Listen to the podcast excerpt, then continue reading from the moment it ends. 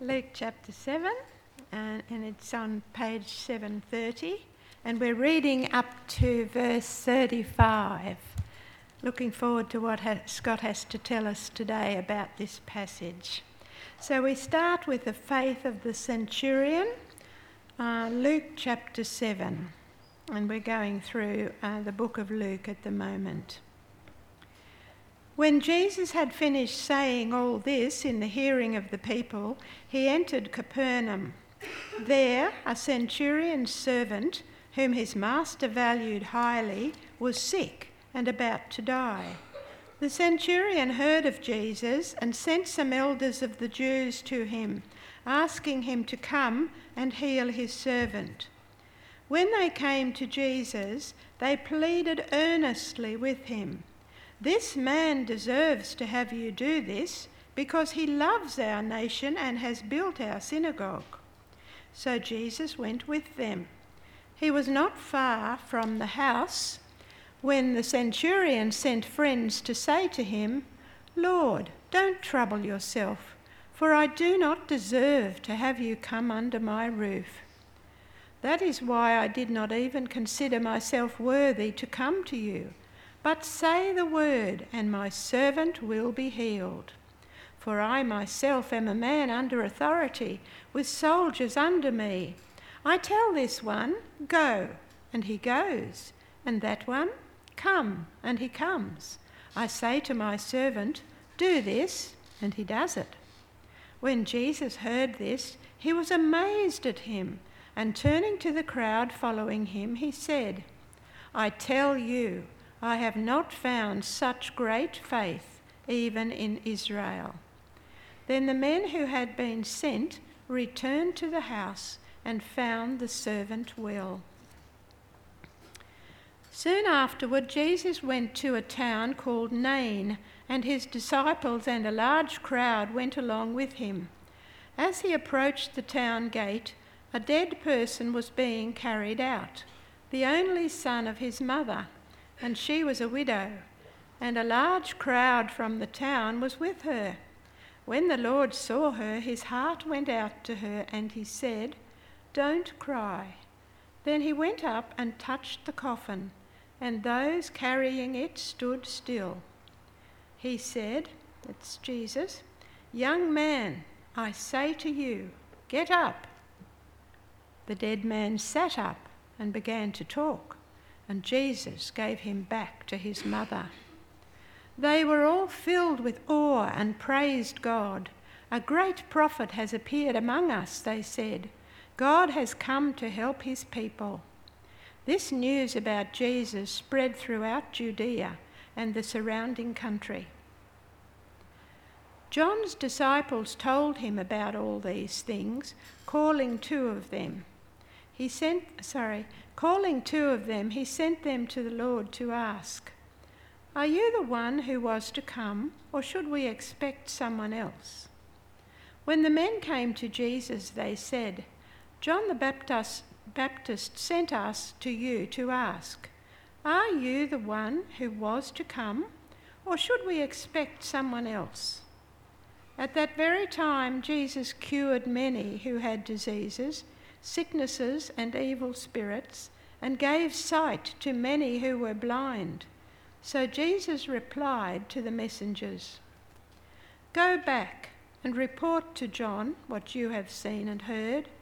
The blind receive sight, the lame walk, those who have leprosy are cured, the deaf hear, the dead are raised, and the good news is preached to the poor. Blessed is the man who does not fall away on account of me. After John's messengers left, Jesus began to speak to the crowd about John. What did you go out to into the desert to see? A reed swayed by the wind? If not, what did you go out to see? A man dressed in fine clothes? No, those who wear expensive clothes and indulge in luxury are in palaces. But what did you go out to see? A prophet? Yes, I tell you, and more than a prophet. This is the one about whom it is written I will send my messenger ahead of you, who will prepare your way before you. I tell you, among those born of women, there is no one greater than John. Yet the one who is least in the kingdom of God is greater than he. All the people, even the tax collectors, when they heard Jesus' words, acknowledged that God's way was right because they had been baptized by John. But the Pharisees and experts in the law rejected God's purpose for themselves because they had not been baptized by John. To what then can I compare the people of this generation? What are they like? They are like children sitting in the marketplace and calling out to each other, We played the flute for you, and you did not dance. We sang a dirge, and you did not cry. For John the Baptist came neither eating bread nor drinking wine, and you say he has a demon.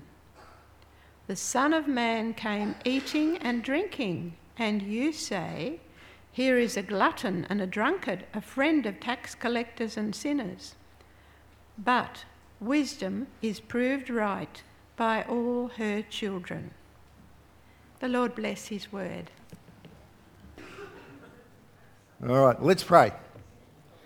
Gracious Lord, we want to thank you so much, so much, Heavenly Father, for bringing us together this morning as your people around your word. And Father, we just pray now for the ministry of your Spirit, that uh, He would be working in our minds and our hearts, uh, granting us spiritual insight and understanding, that we would know Jesus better, and that we would walk in a way that is worthy of you. And we pray that all the things that I say will be true to your word. We pray that our response would be true to the uh, grace that we've received in Jesus. And we pray in his name. Amen we tend, I think, to respect people who stand firm for that which is right. We respect people who uh, stand up for the truth, irrespective of what it may cost them personally. And that is one of the reasons why the Herod family is not very well regarded in the Bible. In Luke chapter 7, Herod the Great, who was the ruler at the time of the birth of Jesus, was long since, uh, had long since died, and his kingdom had been split up into, uh, into sectors. And now his son, Herod Antipas, uh, sometimes referred to as Herod the Tetrarch, was in charge of Galilee. And as a ruler, he was well known for his uh, significant public works programs, his projects. Uh, in the year 20 AD, he constructed a brand new city, which he built on what turned out to be an old graveyard area uh, along the banks of the Sea of Galilee.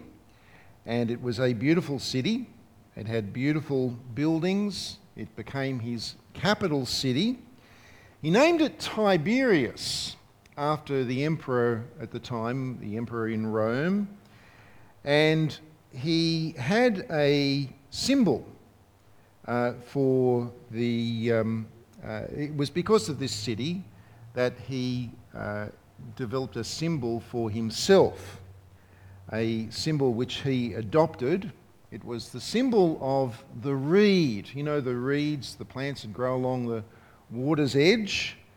Uh, he adopted a reed to symbolize himself. Now, why would he do that? Why a reed?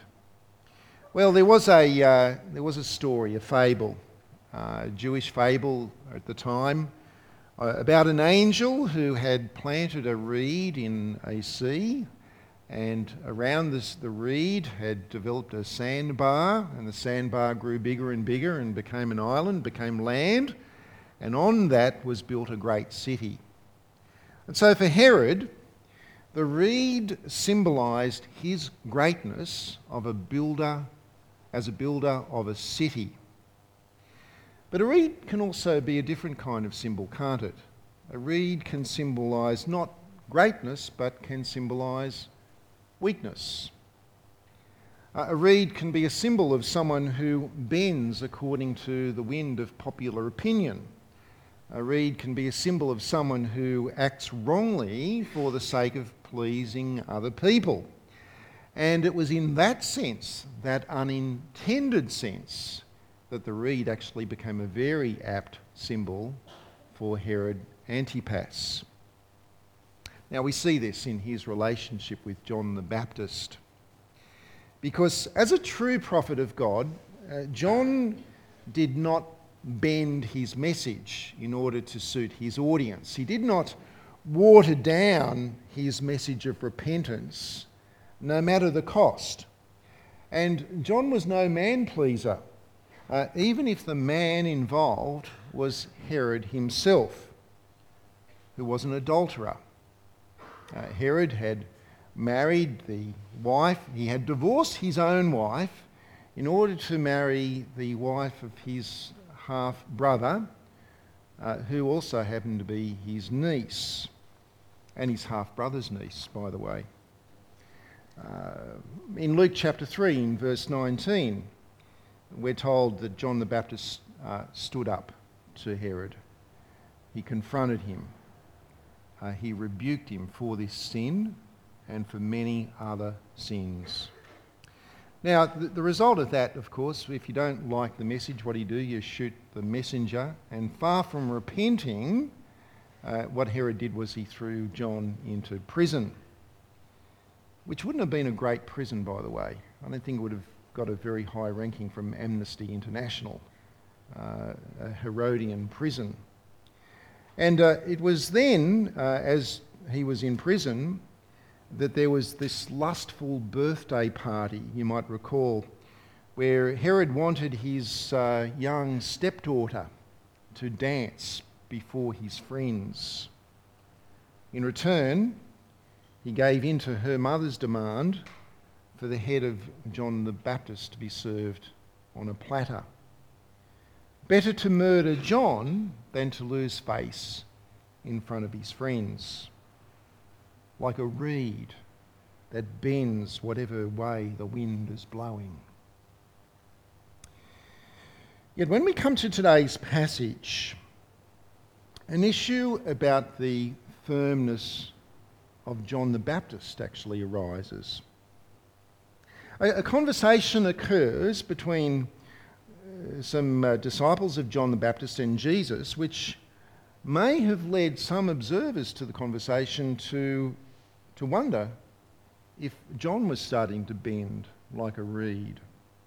Let me show it to you in, if you've got your Bibles open at Luke 7. Uh, in verse 18, uh, um, after Jesus has done certain things, which we'll talk about in a moment, John's disciples told him about all these things. Calling two of them, he sent them to the Lord. That's the first time Jesus is referred to as the Lord in uh, Luke's Gospel. He sent them to the Lord to ask, Are you the one who was to come, or should we expect someone else? When the men came to Jesus, they said, John the Baptist sent us to ask, Are you the one who was to come, or should we expect someone else? There you go, get the question twice. But you see the question, don't you? And in one sense, it's an unexpected question because uh, this is John. This is John the Baptist. John, who had baptized Jesus out in the, uh, the wilderness. John, who had been present when the, the heavens opened and the voice from heaven bellowed out, saying, You are my son. This is John. And now he is asking, Is Jesus really the one? Or should we be expecting someone else to come? Why? Why would John doubt? Is he too a bit like a reed? The key to uh, understanding that is to consider why it was that he asked his question. Because remember where he is at the time. He's in Herod's prison. He's facing probable execution. He, the, the lustful party hasn't happened at this stage, as far as we know, but uh, uh, he's facing probable execution because we know from Matthew's gospel that Herod really wanted to execute John, but he was afraid of what the people might think. What he was after was a, an excuse, a trigger to be able to do it. So John is looking death in the face, and uh, when in verse 18, Luke tells us that his disciples have been out amongst the people and seen Jesus, and, and they've reported to him, quote, all these things which Jesus had been doing. And it's the report of all these things which Jesus has been doing which evokes the question well, are you really the one? Or should we expect someone else? Now, what are the things which Jesus has been doing? Last week we finished off the Sermon on the Plain, and after the Sermon on the Plain in chapter 7, uh, verses 1 through to 17, Luke records two key events. In the first event, Jesus blesses a centurion. A centurion, a, leader of a hundred soldiers, who was based in Capernaum, had a problem.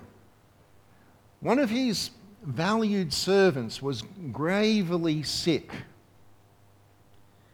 And the centurion had sent some, some of the Jewish elders, some of the leaders of Capernaum, to ask Jesus to come and to heal the servant. Now, what do we know about this centurion? Well, firstly, he seems to be an honourable man. Verse 4. In, in verse 4, when they came to Jesus, they pleaded earnestly with him, saying, This man deserves to have you do this because he loves our nation and has built our synagogue. He deserves to have his servant healed according to these Jewish elders. Now, a skeptic might think, well, um, what's really going on here uh, might be patronage.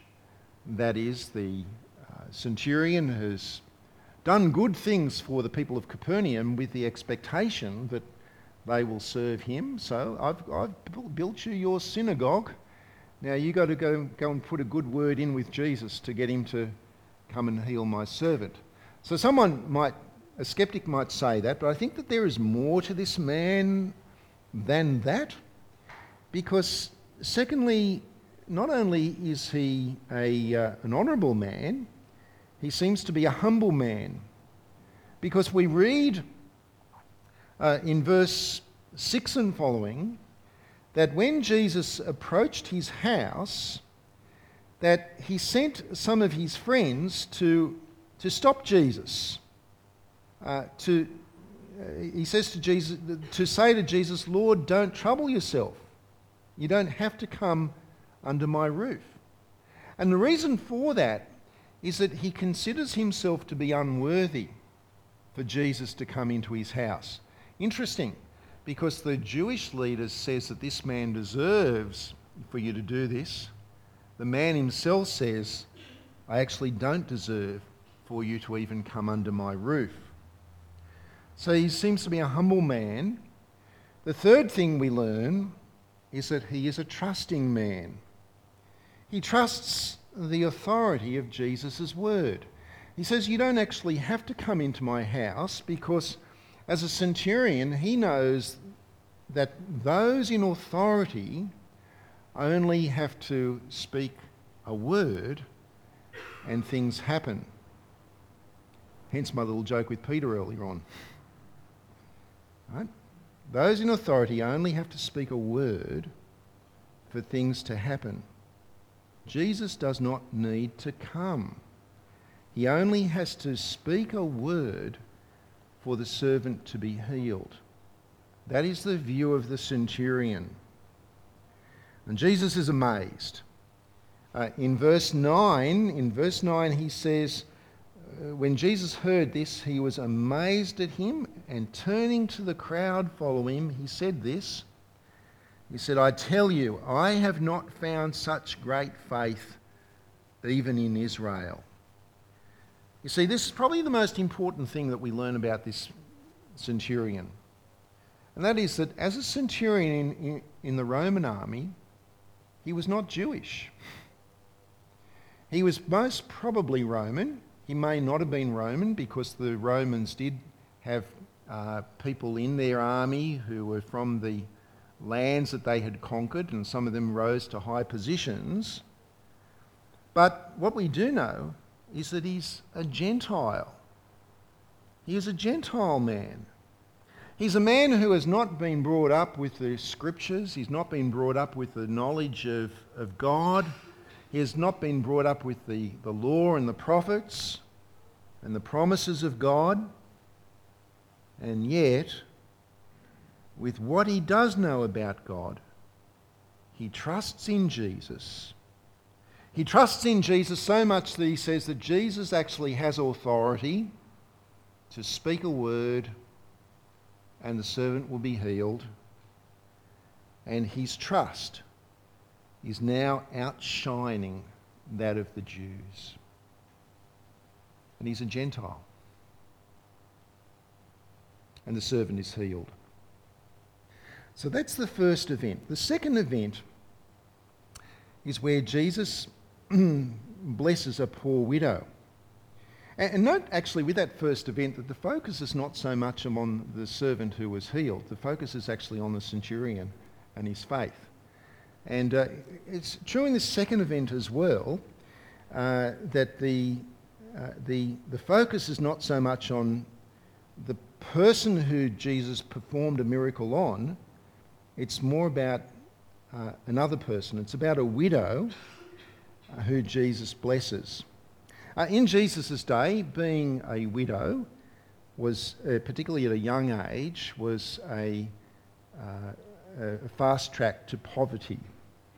And in verses 11 through to 17, Jesus is approaching a town which is called Nain. It, it, still exists today. You can go to Nain. It's about uh, 14 kilometres south of Nazareth, I understand.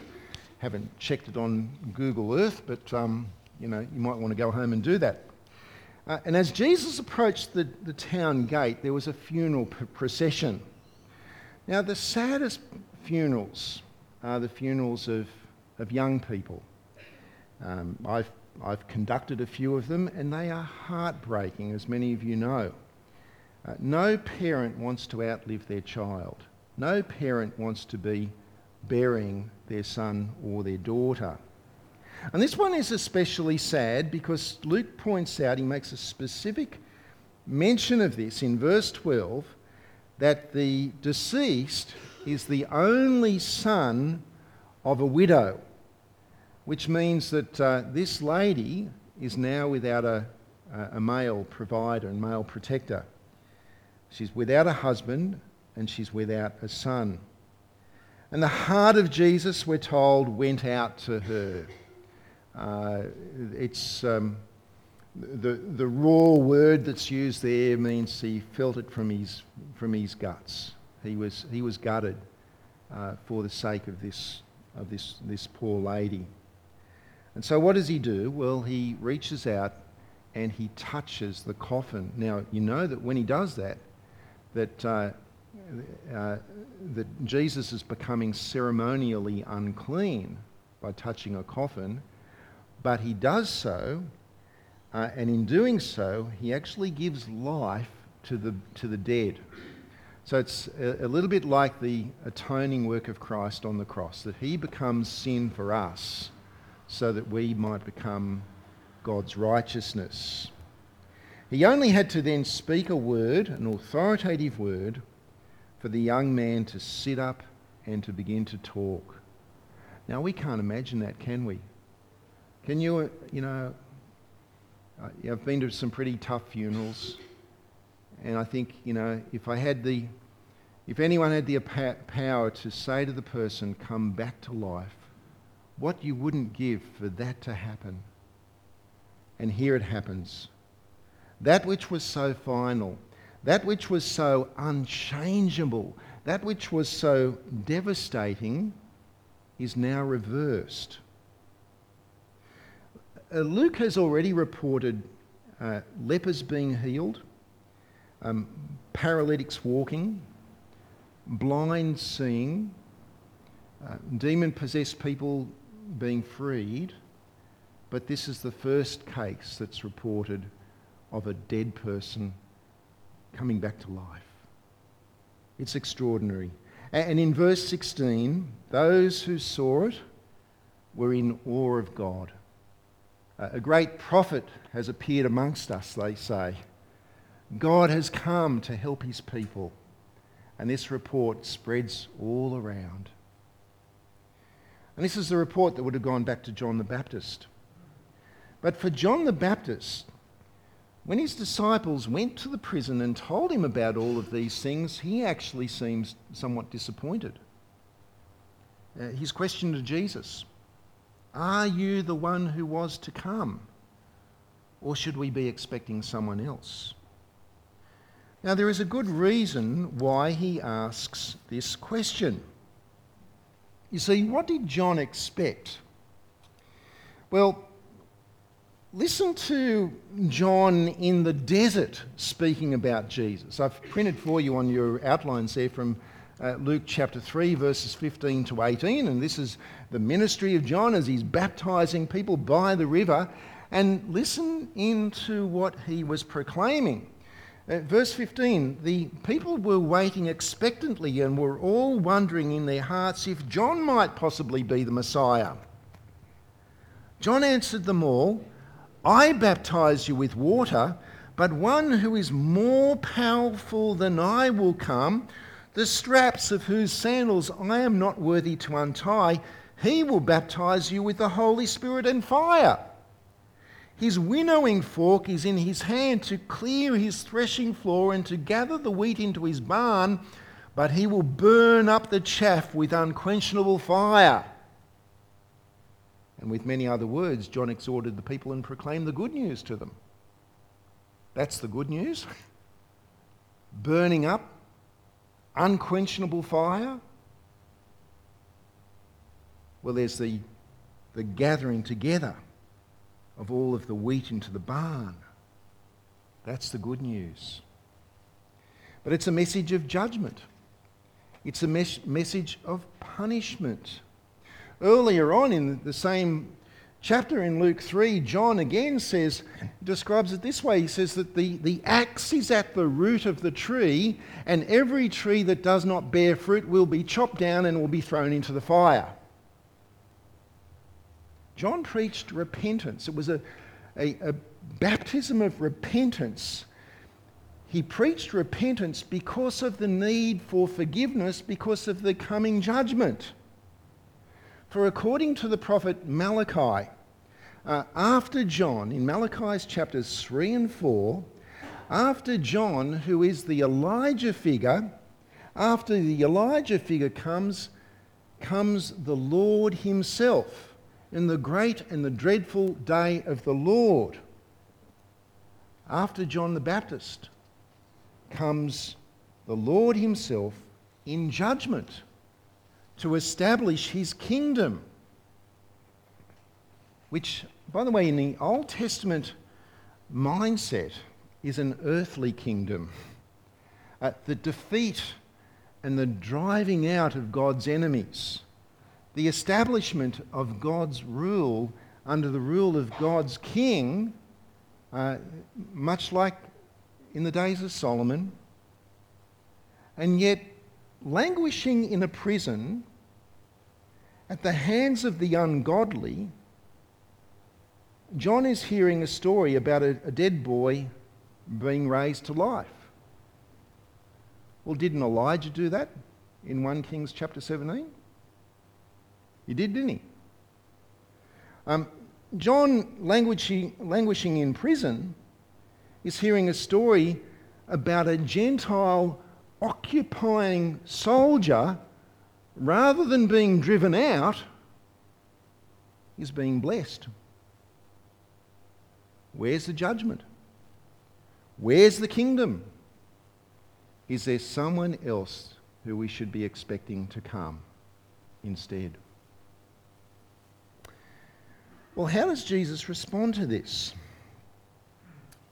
In verses 21 to 23, uh, we're told that uh, at that, that very time, Jesus was curing many who had diseases, sicknesses, and evil spirit. He was giving sight to many who were blind, and so on.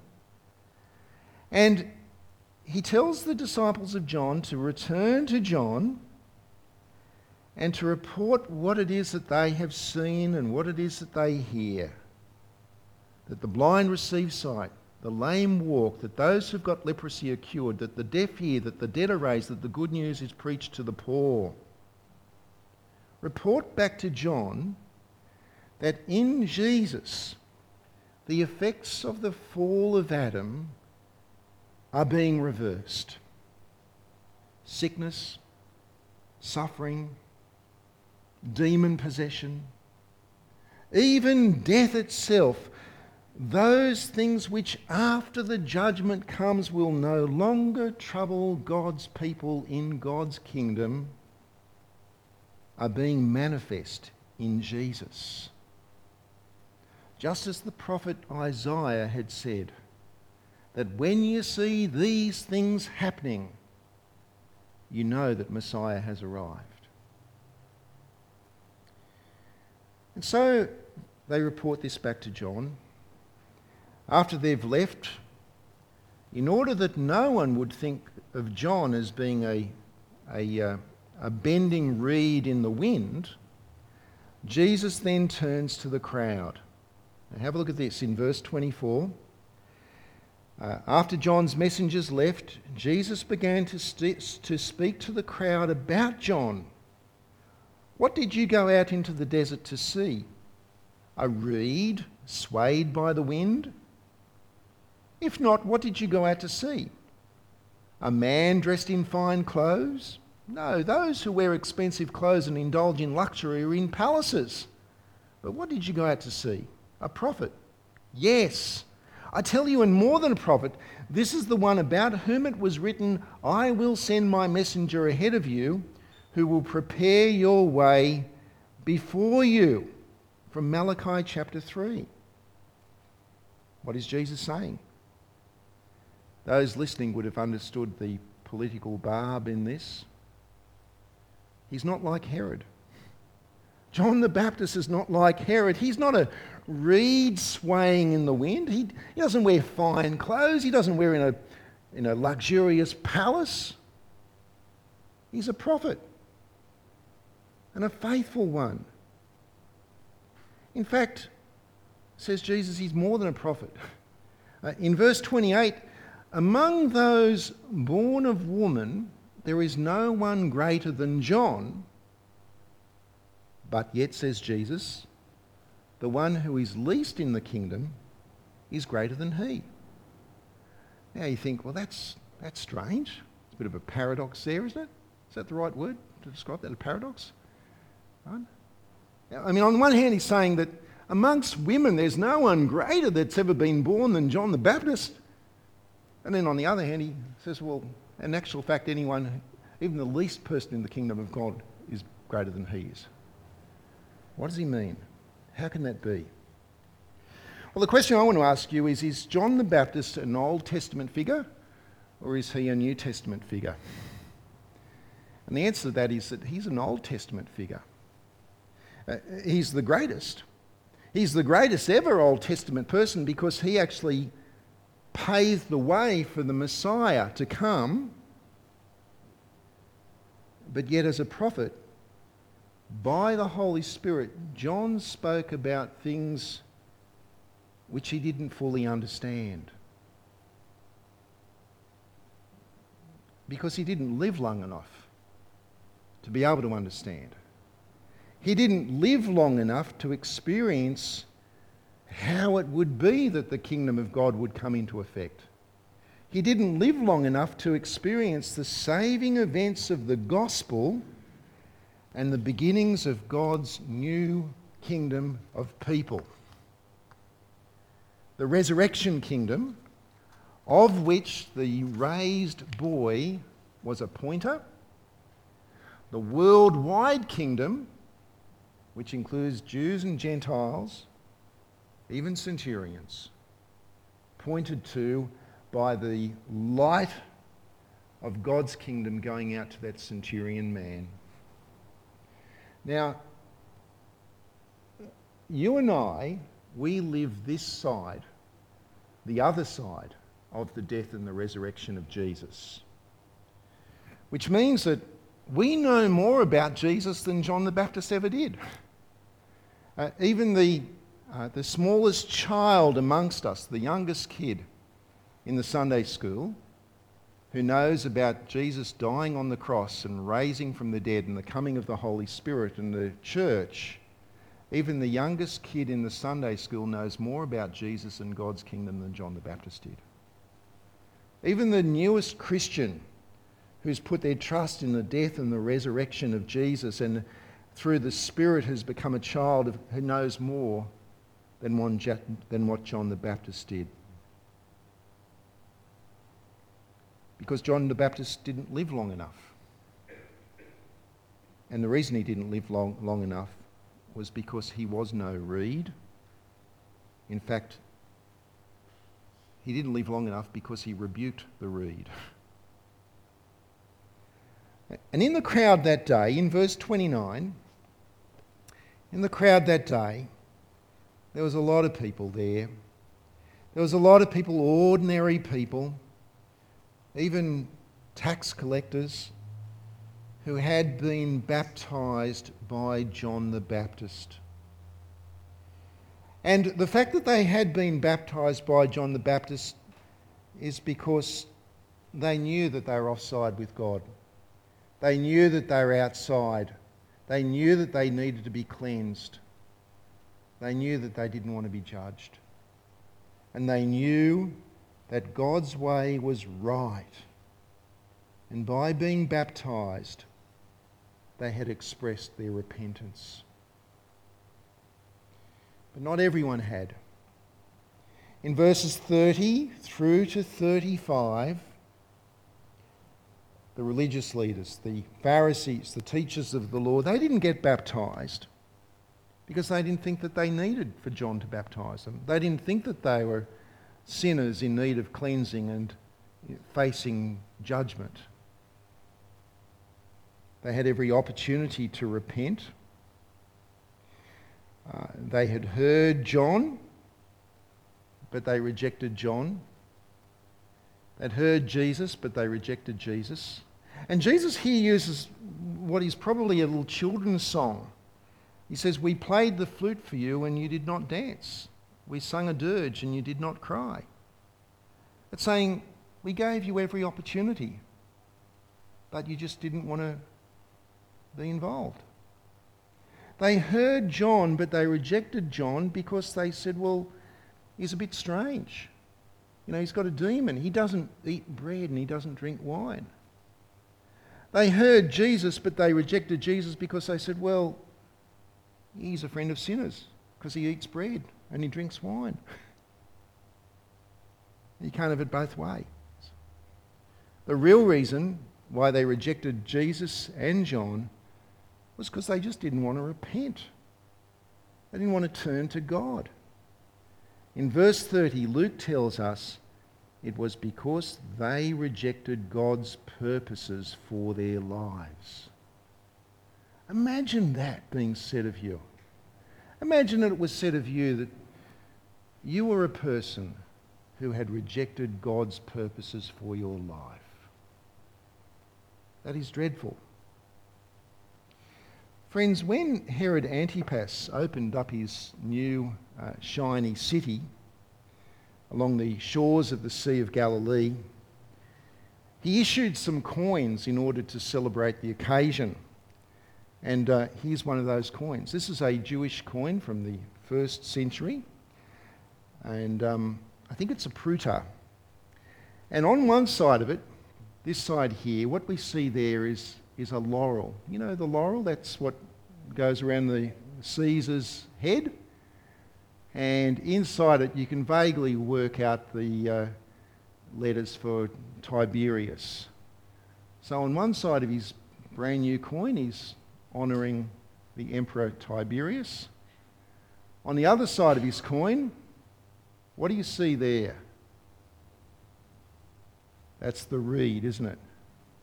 That's the symbol of Herod Antipas. Just thought might, you might like to see that. Friends, let's not be reeds. Let's not be people who bend with the wind, fearing man more than we fear God. Let's not be reeds, uh, living as Christians when we're amongst one another, but living just like the world when we're amongst the world. Let's not be reeds. Let's not be like the religious leaders who had every opportunity, but their reasons for rejecting John and rejecting Jesus were simply excuses to avoid God and to reject his purpose for their lives. You know, uh, living as we do on this side of the resurrection of Jesus, what prophets longed to know, what prophets spoke about but searched intently to find out how these things would be fulfilled, what prophets longed to know, we actually do know. God has given us his complete revelation of Jesus and the kingdom. So, therefore, let us have humble hearts like our fellow Gentile, the Roman centurion, let us be people who trust in the authority of Jesus' word, so that we will be people who will experience that which the resurrection of the widow's son pointed to. The kingdom of God, a kingdom of people from all over the world who name Jesus as the ruler of their lives. A people of God who look forward to that day when we will be resurrected, when we will be with our Lord and be with all other members of the kingdom for all of eternity, in that kingdom where there is no sickness, where there is no disease, where there is no death. Let us not be reeds. Let us stand firm for the gospel of our Lord and Saviour Jesus Christ in whose name we're about to pray. Let's pray. Gracious Father in heaven, we want to thank you for the uh, testimony and the witness of John the Baptist, who called on people to repent and turn back to you. We thank you, Father God, for sending Jesus for the reversal of the effects of the fall through him. That sickness, sin, disease is all done away with for those who, like the centurion, put their trust in your word.